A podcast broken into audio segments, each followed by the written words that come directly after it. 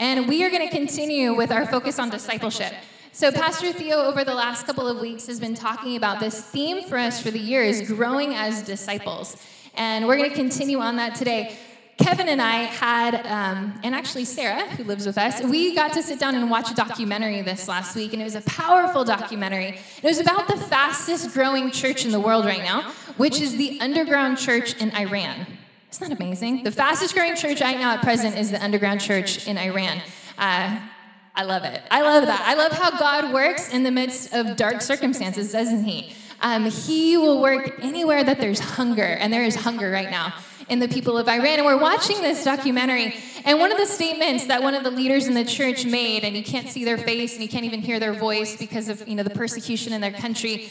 It's all being filtered. But what they said was, is that said when persecution hits the church, which they're walking in on a daily basis. They said when persecution hits the church, they see what we see is that the churches that are just trying to make converts, they collapse. They're destroyed really quickly when persecution comes. They said, but the churches that are making disciples are the ones that you cannot shut down. They just go underground and they continue to multiply. Because Jesus actually never commanded us to go and just make converts, did he? When he gave us the Great Commission in Matthew chapter 28, he said, Go into all the world and do what? He said, Make disciples. And that's different. It is a lot easier to make a convert than it is to make a disciple. But sometimes this whole concept of discipleship can feel intangible to us, and that's why we are, as a church, we're digging into the word and saying, God, what does it mean? What does it mean to be a disciple? What does it mean for me personally? And then what does it mean for me to make disciples as well? And so, we're today, the title of the message, if you're taking notes, is this it's cleansed by the word. Cleansed by the word. And we're going to be talking about an aspect of discipleship today. And so I want to start in John chapter 8 because this is one of the, I guess you could say, quintessential passages about discipleship. Because Jesus actually defines very simplistically what it means to be a disciple in John chapter 8. Now we want to take a look at verses 31 and 32 in the New King James Version. In John chapter 8, 31, it says, Then Jesus said to the Jews who believed in him, Listen, he says, If you abide in my word, you are my disciples indeed, and you shall know the truth, and the truth shall make you free. Do we have that up there? Awesome. I want us to read this out loud together, okay? I want us to read John chapter 8, 31 and 32, these words from Jesus. And as we read them, let's allow the Holy Spirit to begin to bring these words to life in our own heart. Ready, read. Then Jesus said to those Jews who believed him, if you abide in my word, you are my disciples indeed, and you shall know the truth, and the truth shall make you free. Oh, what an amazing statement that Jesus makes. He's talking to these Jews who believe in him, they're following him, and he's saying, if you want to be my disciples, you got to know this. This is foundational to you walking the life of a disciple. So he said, if you abide, someone say abide abide. If you abide in my word, that word abide just means to stick in, to continue in, to be planted in, to not remove yourself from. If you abide in not just some words or not good words, he said, if you abide in, what does he say? My words. If you abide in my words, he says, you shall know the truth, and the truth shall make you free. Anyone in here like freedom? I like freedom. And when you read through the Gospels, you see Jesus bringing freedom everywhere he goes. And he does it with his words. Jesus would bring freedom to people who were being diminished. When the disciples didn't want the children to come to him, Jesus said, No, no, let the children come to me. And he gave value to something that had not been given value to before, and he brought freedom in that situation. But not only that, think about how Jesus would remove limitations and bring freedom. When he cursed the fig tree and him and his disciples came back and saw it, and they're like, Master, how is this even possible? He's like, You don't understand. You can speak to this mountain and say, Be removed. And if you don't doubt in your heart, but you believe those things which you say, you can have whatever you ask for. I mean, mind blowing. What is he doing? He's bringing freedom with his words by shifting mindsets taking off limitations. Think about how he brought freedom to people who are under shame and under condemnation.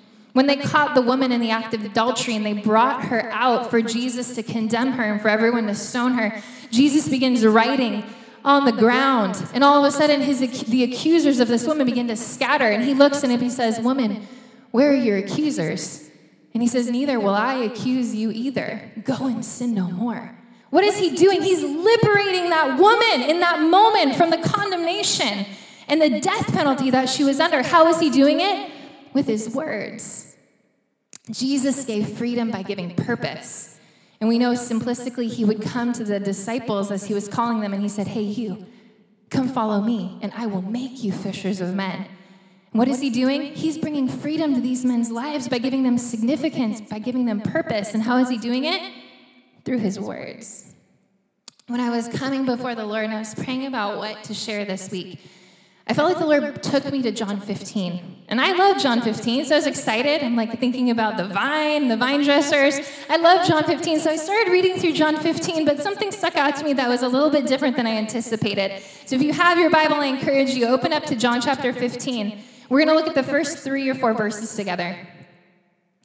In John chapter 15, let me just remind you of the context. Where we're coming to is that Jesus is with the 11. Okay, at this point, Judas has already gone off to betray him. It's the night before he's going to be crucified, and we have these beautiful chapters in the book of John leading up to Jesus' crucifixion, where he is imparting the deepest parts of his heart to his disciples before he goes away. And that's where we are in John chapter 15. And Jesus says this in verse 1. He says, I am the true vine, and my Father is the vine dresser. Every branch in me that does not bear fruit, he takes away. And every branch that bears fruit, he prunes, that it might bear more fruit. You are already clean because of the words which I have spoken to you. Abide in me, and I in you. As the branch cannot bear fruit of itself unless it abides in the vine, neither can you unless you abide in me. Now, listen, Jesus is talking to the disciples, and they have been living with him and walking with him for the last three years. I mean, they have been with him continuously, seeing him do miracles, but sitting under his what? His words. Hearing his words, hearing his words, hearing his words. And Jesus is telling them, hey, I am the source, I am the true vine. And he begins to unpack that, how this relationship works between the vine and the branches. And he says how we need to be in him, and even as we're in him, if we don't bear fruit, we can get cut off, but how the Father will prune us to bear more fruit. But then we come to verse 3, and it's like he shifts directions for a second.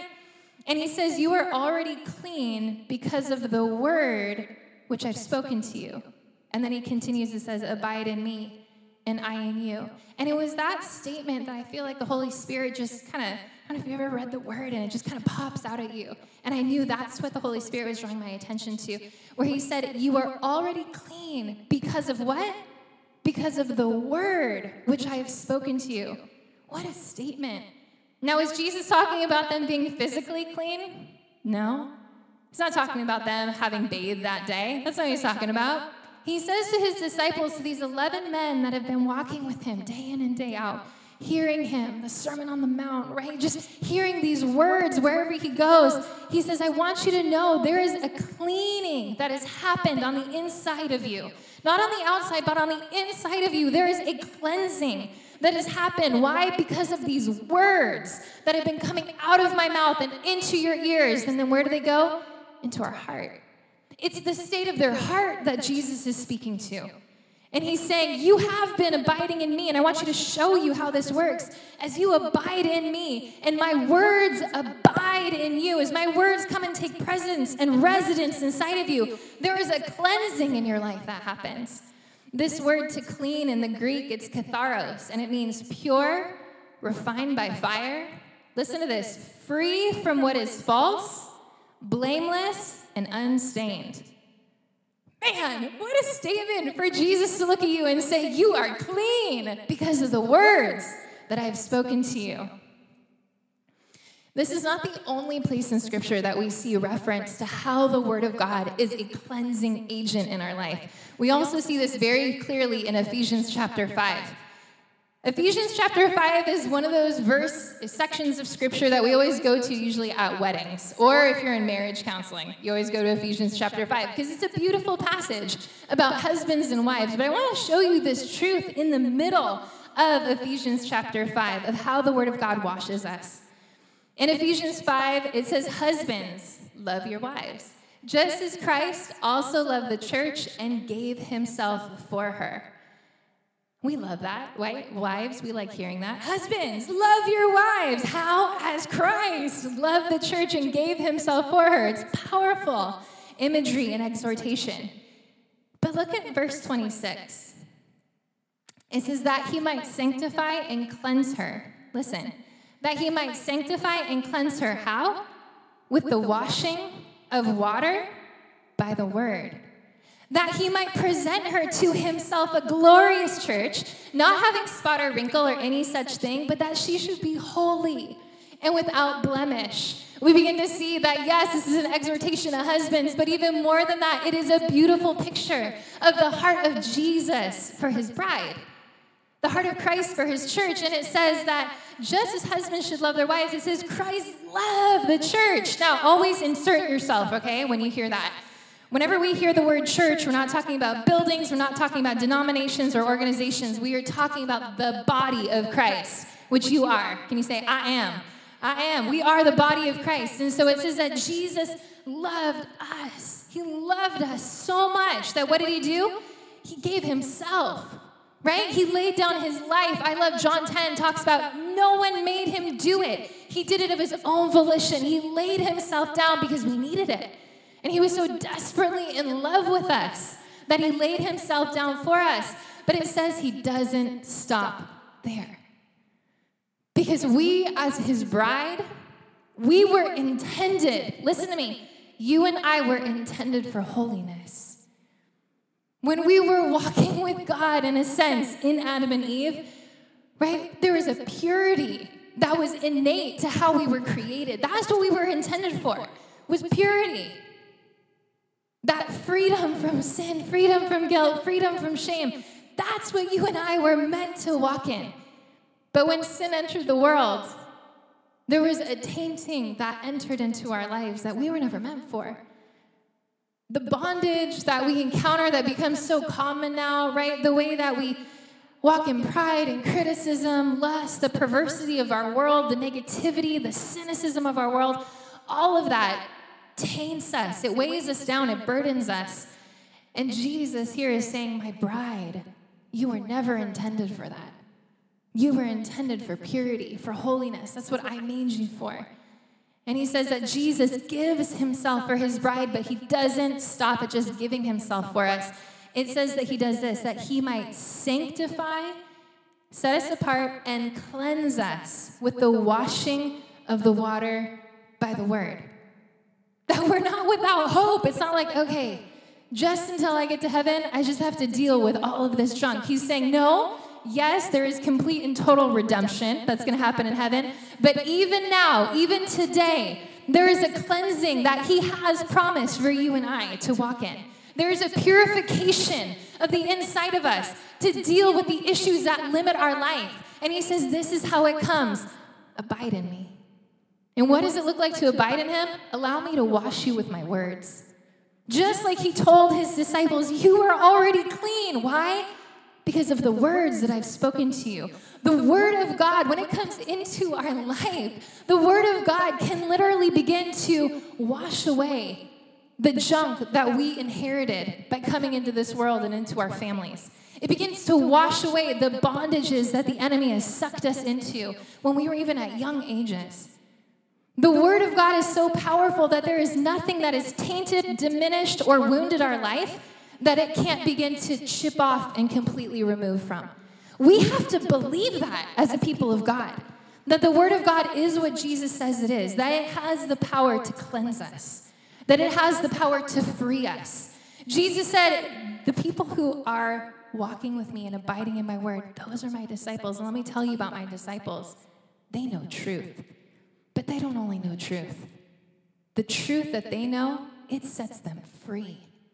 There is a level of freedom, and I'm not talking about externally, like we were just talking about the church in Iran. These people are not free to worship God. But as I was hearing their testimonies, can I tell you, they were free. Because of what? Because the Word of God has renewed and cleansed and sanctified them. And that's what God wants to do with us on a daily basis. He loves us too much to leave us where we're at. And that is the call to discipleship, is to allow the Word of God to come into our lives in such a way that it begins to cleanse us, that it begins to renew us, it begins to bring freedom to us. I love this picture. It's just like a bride before a groom. And the bride picks up, or a bride comes in just with dirt all over her. And how many of you know that is not the way that a bride is supposed to be, right? Imagine you get up and you look back when the bride's walking in and she's just filthy. There's just something that's like, wait, that is not okay, right? I know. Women, we spend days getting ready for our wedding because it's supposed to be a thing of beauty. And here's this bride who's just filthy. And instead of the groom shunning her or being embarrassed by her, turning her away, what does he do? He walks towards her with water and with a washcloth and begins to tenderly wipe away those things that have tainted her and begin to reveal the beauty that is underneath all of that grime. And Jesus says, This is what I want to do with my bride. This is what he wants to do with each and every one of us. That he wants to bring the cleansing of his word. Hebrews 4:12, I know you've heard it before, it's a common scripture. But again, we need to get a picture of how powerful the word of God truly is in our life. Hebrews 4:12 says, "For the word of God is living and powerful." I'm reading it from the NLT. It says it's alive and powerful. It's sharper than the sharpest two edged sword, cutting between soul and spirits, between joint and marrow, and it exposes, oh my goodness, it exposes, or I know in the King James it says it's a discerner of, it exposes our innermost thoughts and desires. Listen to this. This is the Word of God. When it comes into our life, and you can be sitting under the Word of God being preached to you like today, or you can be opening up your Bible sitting in the train on the way to work. And when you come in, and we're going to talk about the posture of our heart when we come to it, but when you come to it, there's something that is innate in the power of the Word of God that when you open up your heart to it, it literally can come in, it begins to cut. It's another picture for the cleansing effect. It comes in and it begins to cut, and it says it can literally divide soul and spirit. Now, a lot of times we bump over that thinking, well, what does that even mean, soul and spirit? Spirit is the Greek word for pneuma. And it means that part of us that becomes alive when we say yes to Jesus. That part of us that was previously dead, that part of us that will live forever. It is the spirit within us that is connected to the very spirit of God that wants to do right, right? That yearns to walk in God's truth. It's that part of us that is renewed and born again, but then we have a soul. And that soul is the Greek word for psyche. And we're familiar with that because of psychology and all of that. It's this soulish part, it's this emotion, this will. Oh, it's all of my past history, right? That's inside of me that can war against my spirit.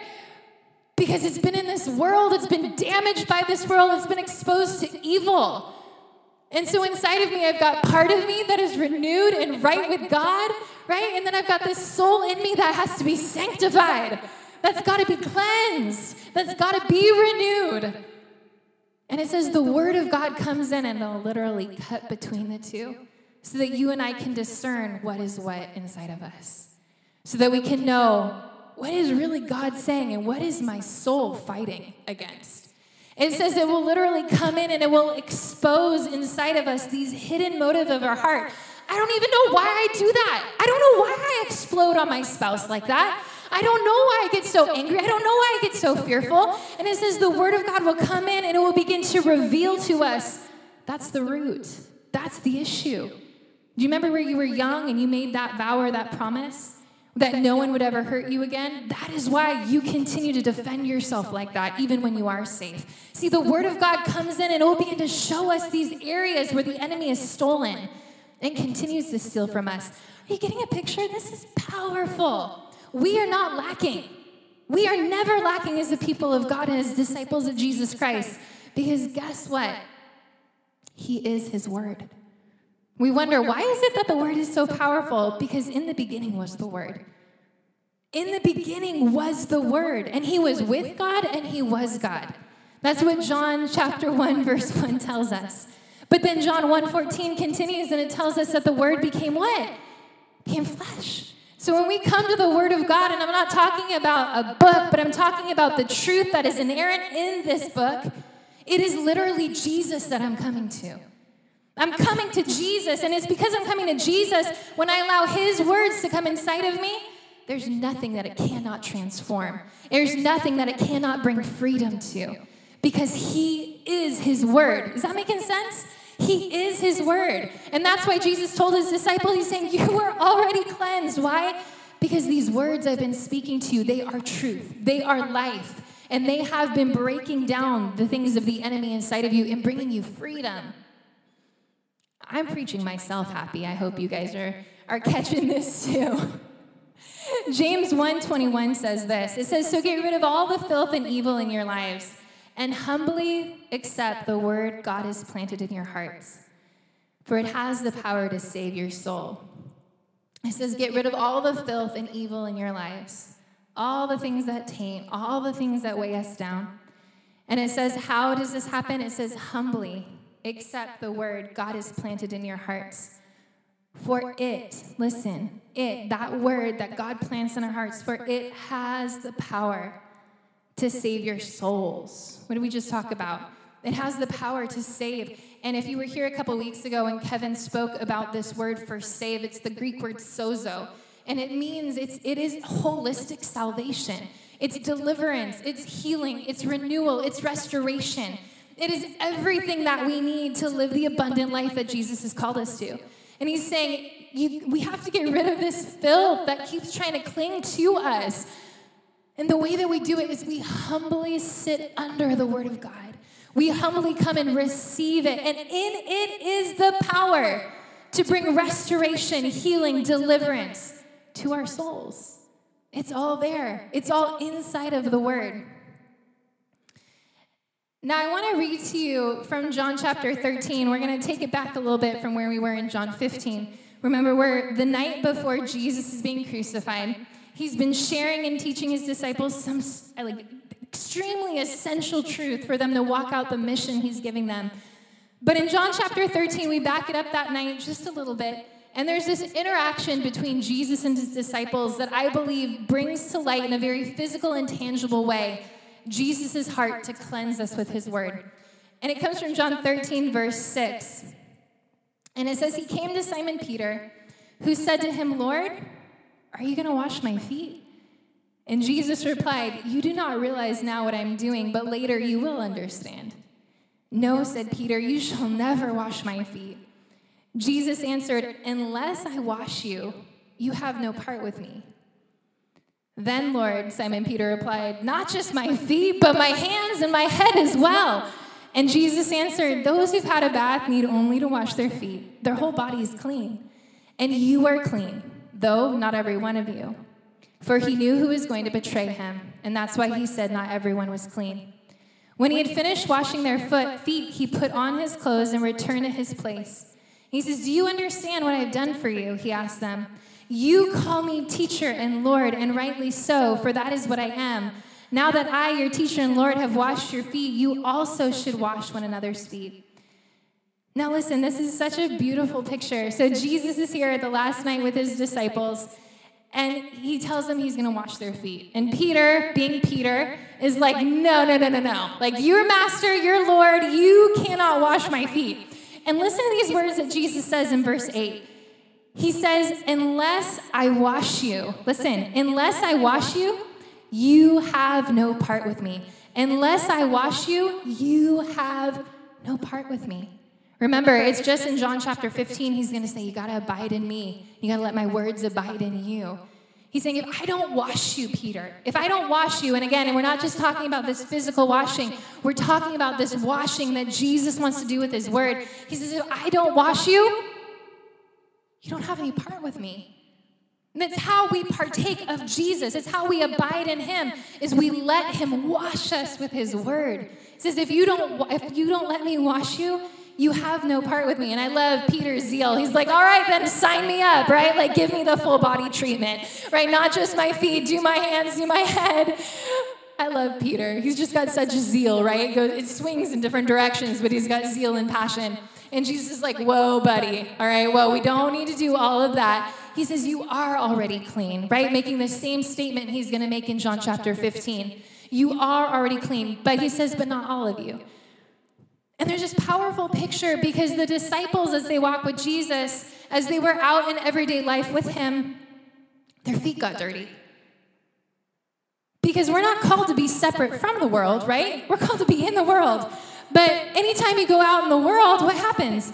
Your feet get dirty. For the disciples, it was literally dirt, right? But for us, in our jobs, even sometimes with our families, with our friends, opening up the media, our feet get dirty, right? We pick up things, and it happens, and it's normal. But Jesus said, But I want to wash you. As those things come and start clinging to you, let me wash you. Don't go a day without letting me wash you. Right? Isn't it can, just the idea? maybe this is more weird to me than to you, but if your feet got really dirty, like you're out at the beach, you know, and they're just covered in sand, the thought of getting into bed that night, not washing your feet, like how gross is that? Like that just gives me the heebie jeebies. Like the idea of bringing sand into the bed. Anyone else? Like, yeah, that is wrong. Like that is wrong. You don't do that. And Jesus is saying, don't go a day without letting me wash your feet. Don't go a day with allowing just the filth that happens from being in this world not to get washed and cleansed off of you. And we see this beautiful picture of our Savior who is willing to get down on his knees to make sure that the dirt between Peter's toes was taken care of because he loved him. And it's the same picture that we see in Ephesians chapter 5, where it says that our Savior gave himself for us, but now he wants to cleanse us. And it's not something that he wants to do just every once in a while. No, this is a daily expression of his love for us. That he says, Let me wash you, let me cleanse you. Let me cleanse you from all the things that attract themselves and get on you from the conversations that you hear. We have two sources to our heart our eyes and our ears. And it is foolish for me and for you to believe that the things that come in our eyes and our ears don't affect us internally. Even the greatest, most mature person out there, everyone is affected by what comes in their eyes and comes in their ear. They're the two sources that we see very clearly laid out in Proverbs to our heart. And Proverbs says, guard your heart with all diligence, because out of it comes the issues of your life. It says every day when we see billboards, every day when we turn on the radio, every day when we have conversations, our heart is being affected. It is. It is. It just, it happens. Everything that comes in our eyes and ears has an effect on us internally. And yet Jesus says, But I have something that will wash you. I have something that will cleanse you. When you're hearing words of fear, I have something that will come and replace it with faith. Right? When you begin to hear words of worry, I have something that will come and renew your mind with my love. Right? He has something, he has the greatest solvent out there which is the water of the word. You know, they talk about water being the universal solvent because it can dilute and remove more things than any other liquid.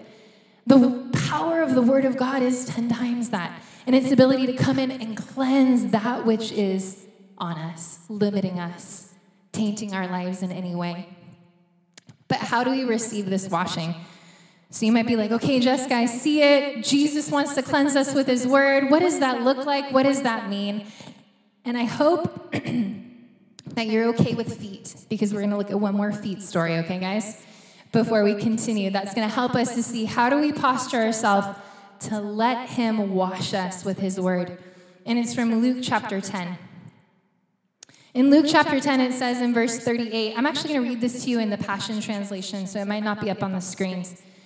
It says, as Jesus and the disciples continued on their journey, they came to a village where a woman welcomed Jesus into her home. Her name was Martha, and she had a sister named Mary. Listen to this Mary sat attentively before the Master, absorbing every revelation that he shared. But Martha became exasperated by finishing the household chores in preparation for her guests. So she interrupted Jesus and said, Lord, don't you think it's unfair that my sister left me to do all the work by myself? You should tell her to get up and help me. Anyone else like, man, I think I've said those kind of things before. Like, I so see myself in Martha. It says, Then the Lord answered her, Martha, my beloved Martha, why are you upset and troubled, pulled away by all these distractions? Are they really that important? Mary has discovered the one thing most important by choosing to sit at my feet. She is undistracted, and I won't take that privilege from her. In that day and age in, in Judaism, the teachers, you'll have heard this, were called rabbi. And the rabbi had those that followed them, and they either called them to follow them or the students chose to follow them. And these students of rabbis were called disciples, or in the Hebrew, they were called Talmidim. And these Talmidim, the posture that they would take, the way that you would see a rabbi and know who his Talmidim were, was that the, the rabbi, when he taught, he didn't teach like this usually. He actually taught sitting down. So he'd be seated and he'd have his Talmidim or his disciples would sit at his feet. And that was how you knew you had a rabbi and his disciples because they were seated at his feet, attentive to his words. Because the whole point of a rabbi teaching them was teaching them how to live like him. And so the Talmidim would be around him, listening to his words, watching his life so that they could become like him, become a disciple. And it's such a beautiful picture because here we see Mary, and it says that as soon as Jesus came into the home, it said that Mary sat down attentively before the master, before the rabbi, absorbing every revelation that he shared. What I want you to see in Mary this morning is just her, her humility and her hunger. That there was this humility and hunger in Mary that brought her straight to the feet of Jesus, attentive to his voice, hungry for what it is that he wanted to say. And in that, Martha gets upset because she's distracted. She's got a lot of stuff going on. And she's like, Come on, why isn't she helping me? And I want you to catch this Mary in this moment is getting cleansed because her heart is open, hungry, and humble before the words that are coming out to her. She's getting cleansed in this moment, but Martha is not. But can I show you two things that I felt like the Holy Spirit really brought to my attention about Martha? And can I tell you, I, I so often struggle with being Martha because I'm a person who likes to get stuff done. I don't know if it's my personality or my Americanism, I don't know. But I just like to get stuff done. And so I can feel it war against my spirit at times to just come and sit and be still and to hunger after the words of Jesus. And the two things that I saw that I felt like, man, these can be such deceptive things for us in the church is that number one is that Martha had close proximity to Jesus, yet she wasn't being discipled. She was in the room, but she wasn't sitting at his feet. And proximity can be so deceptive sometimes because we can be around things of the church. We can be around even services, right? We can be around Christian people. We can be reading Christian books, listening Christian radio, but there's no times that we're actually just coming and sitting at the feet of Jesus to hear him. And so, proximity, I can feel like I'm a disciple because I'm around all of it. I'm around like the swirl of Christianity, but I'm not actually sitting at his feet. The other point that I saw here is just busyness. Busyness, and I see it again in myself, busyness produces a misorientation of our priorities that actually makes us prideful. And in that, prohibits us from receiving what God wants to do and what He wants to say in our life. Listen to me. And again, I'm telling you, this was like hitting me so hard as I was even studying this. Because Jesus looks at Martha after Martha is like, Come on, Jesus! Like, tell my sister to get in line, get off her booty, and come help me, right? And Jesus is like, Martha. And I love, he's like, My beloved Martha. He says to her, um, he says, Are these things really that important? Are these things really that important? What is he doing? With one question, he's exposing her priorities. And this is what the Word of God does. With one question, he says, Martha, are these things really that important? Because here is the Son of God speaking words of life, and Martha is busy doing household chores, which are a good thing, it's not a bad thing. But he's saying, but your understanding of that which is more important has gotten skewed. And he, in this one question, exposes this issue of priority. And he says this He says, Mary has discovered the one thing most important by choosing to sit at my feet. She is undistracted, and I won't take that privilege from her. Man, I want Jesus to say that about me. That Jessica chooses to sit at his feet because it's a choice, isn't it? It's a daily choice, and there are so many things that want to pull our attention away from sitting at the feet of Jesus, especially in our modern world. There's things of family, and there's good things, there's beautiful things, and yet they still take us away from choosing to sit at the feet of our Savior, which is where we get cleansed by the water of the Word. He says, I won't take this privilege from her. The other day, I was, I've got two toddlers, as many of you guys know. I've got two toddlers, and so it can be super busy in my house. And so I find that the best time for me to sit at the feet of Jesus, open up my Bible, pray, be with him is before they wake up because then the tornado starts, right? And I just I can't slow it down until they go to bed. And so I try to get up and read my Bible. And one day this last week I was opening up my Bible, I was reading the word of God, and as I was just allowing the water of the word to come into my own life, to come into my own heart, this thought popped up inside of me about something that someone said that I was irritated by. I know, I know, I'm confessing to all of you. There was something that someone said and it irritated me. And I was like, why is this coming up right now when I'm like sitting and I'm trying to receive from God? And then it hit me. I'm being washed right now. That there's this issue in my heart. There's some unforgiveness in my heart about something that someone said that bothered me. And the Holy Spirit's bringing it to my remembrance as I'm in His presence because I need to release that person. I need to forgive them and I need to let this go and speak blessing over them. And so just right there in my chair, you know, 6:30 in the morning as I'm with Jesus, I'm just like, God, forgive me. Forgive me that I've been holding on to this. I declare blessing, I declare prosperity, I declare favor over this person. I am not going to hold on to this anymore. What was happening? I was being washed by the water of the word because there was just a little bit of filth on me because I'd taken offense. And how many of you know that happens often? The other morning, as I was reading some of the news, now I am a person of faith, but after reading article after article and social media posts after social media posts about the coronavirus, wasn't that I felt fear, but I just felt this little bit of anxiety. And I'm like, what is what is that? Like I'm I'm not worried, but what is this anxiety? Well, I've just been feeding myself all the news, and I believe in being informed, okay? I do. And so it's not about not seeing it, but it's about my response to it.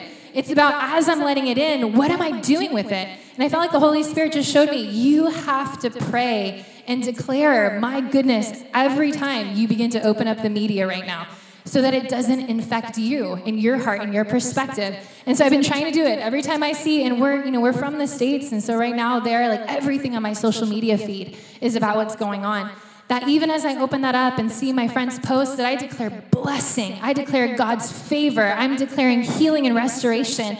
I'm declaring wisdom over the government. That I am using the power of prayer and I'm combating all of these things that are coming in my eyes and ears. We have to be cleansed. You know what's interesting is that Jesus told his disciples, he said at the end of after he washed their feet, he said, You call me teacher and Lord, and rightly so for that is what I am. But he says this Now that I, your Lord and teacher, have washed your feet, you also should wash one another's feet. How do we wash one another's feet? We can serve one another. We ought to serve one another. And every opportunity, the word says, do good to one another. But what is coming out of us that is water? It's the word.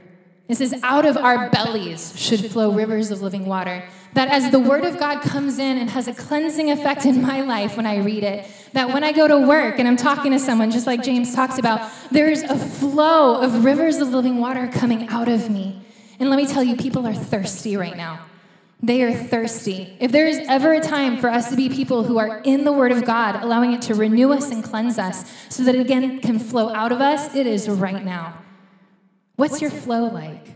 What's the flow coming out of you so that when you bump into people at the grocery store and they just start talking about how crazy it is, what do you say?